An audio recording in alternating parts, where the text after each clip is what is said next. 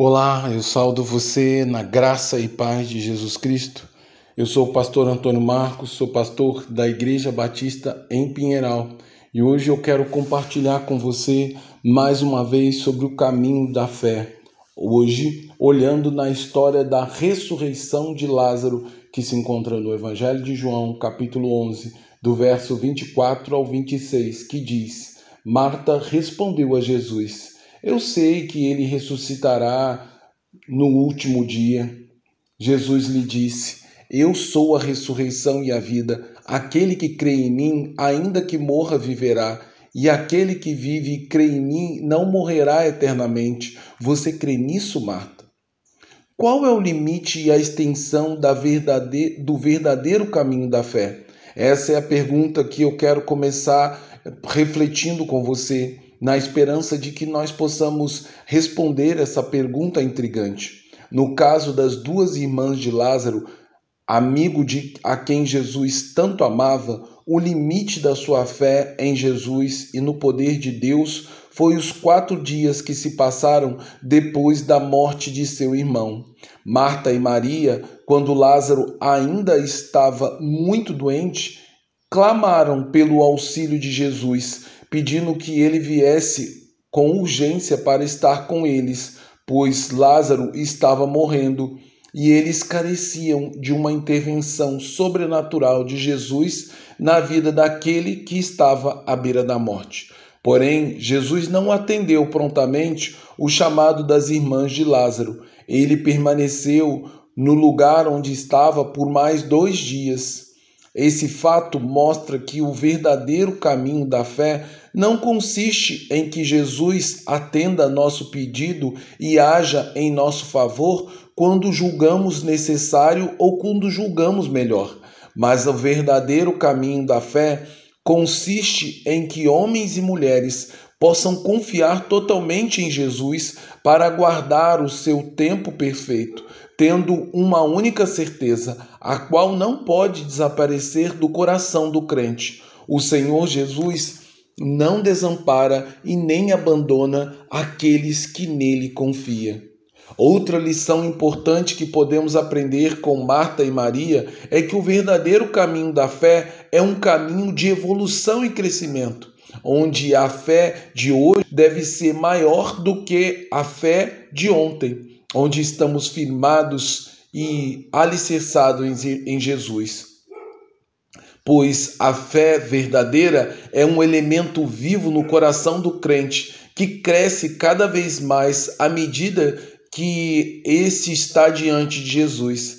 Assim, depois de quatro dias que Lázaro já estava morto, Jesus chegou ao povoado de Betânia, onde Lázaro e sua irmã moravam. Quando as irmãs de Lázaro souberam que Jesus havia chegado, ambas foram ao encontro dele, dizendo: Mestre, dizendo a frase: Mestre, se o Senhor estivesse aqui, meu irmão não teria morrido, mostrando de certa forma sua fé no poder de Jesus. Porém, suas palavras também denunciavam e evidenciavam que o limite da fé das irmãs de Lázaro estava apenas numa ação presencial de Jesus, ou seja, ele só poderia curar quando estava por perto, quando ele tocava, e principalmente a fé das irmãs de Lázaro em Jesus era uma fé limitada pelas fronteiras da morte. Porém, neste encontro com Marta e Maria,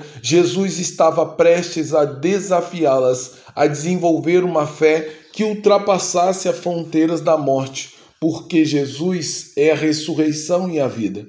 Aquele que crê nele, ainda que venha morrer neste mundo, viverá eternamente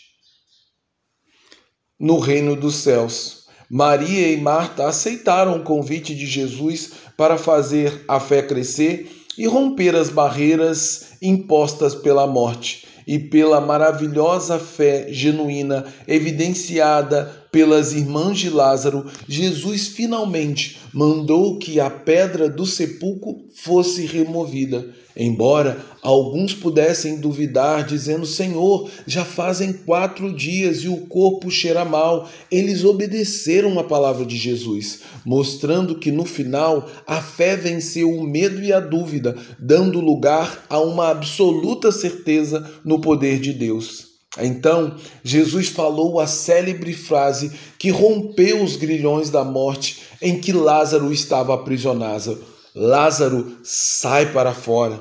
Aquele que estava morto, pela autoridade e poder da palavra de Jesus, saiu do sepulcro, ainda envolto em.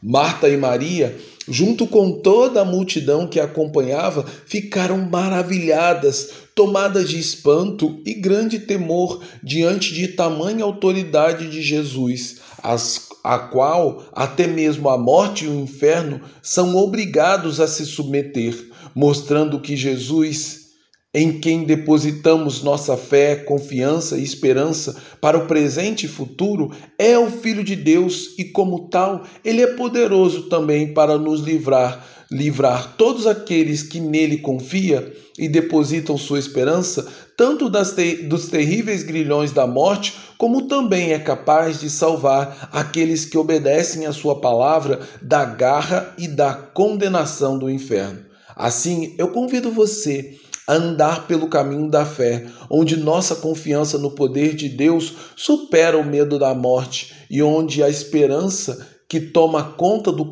do nosso coração é a promessa de vida eterna no reino dos céus e não a de condenação eterna no inferno.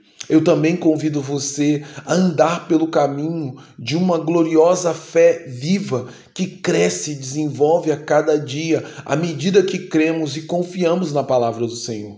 Por isso, minha oração é que possamos aprender a confiar e crer no poder de Deus, de forma que nada, absolutamente nada, possa limitar a fé que temos na pessoa de Jesus para a glória e o louvor de Deus Pai, de nosso Senhor Jesus Cristo. Assim que o amor de Deus Pai, que a graça do Deus Filho e que o consolo do Espírito repouse em nossos corações e o Senhor faça com que nossa fé cresça a cada dia, de maneira que a morte não seja mais um, uma coisa que nos coloque medo, mas que o nosso coração seja tomada da mais pura certeza de quem colocou a sua confiança no Senhor, porque o Senhor é a ressurreição e a vida, e como tal, por meio da fé, nós também já a temos. Em nome de Jesus Cristo. Amém.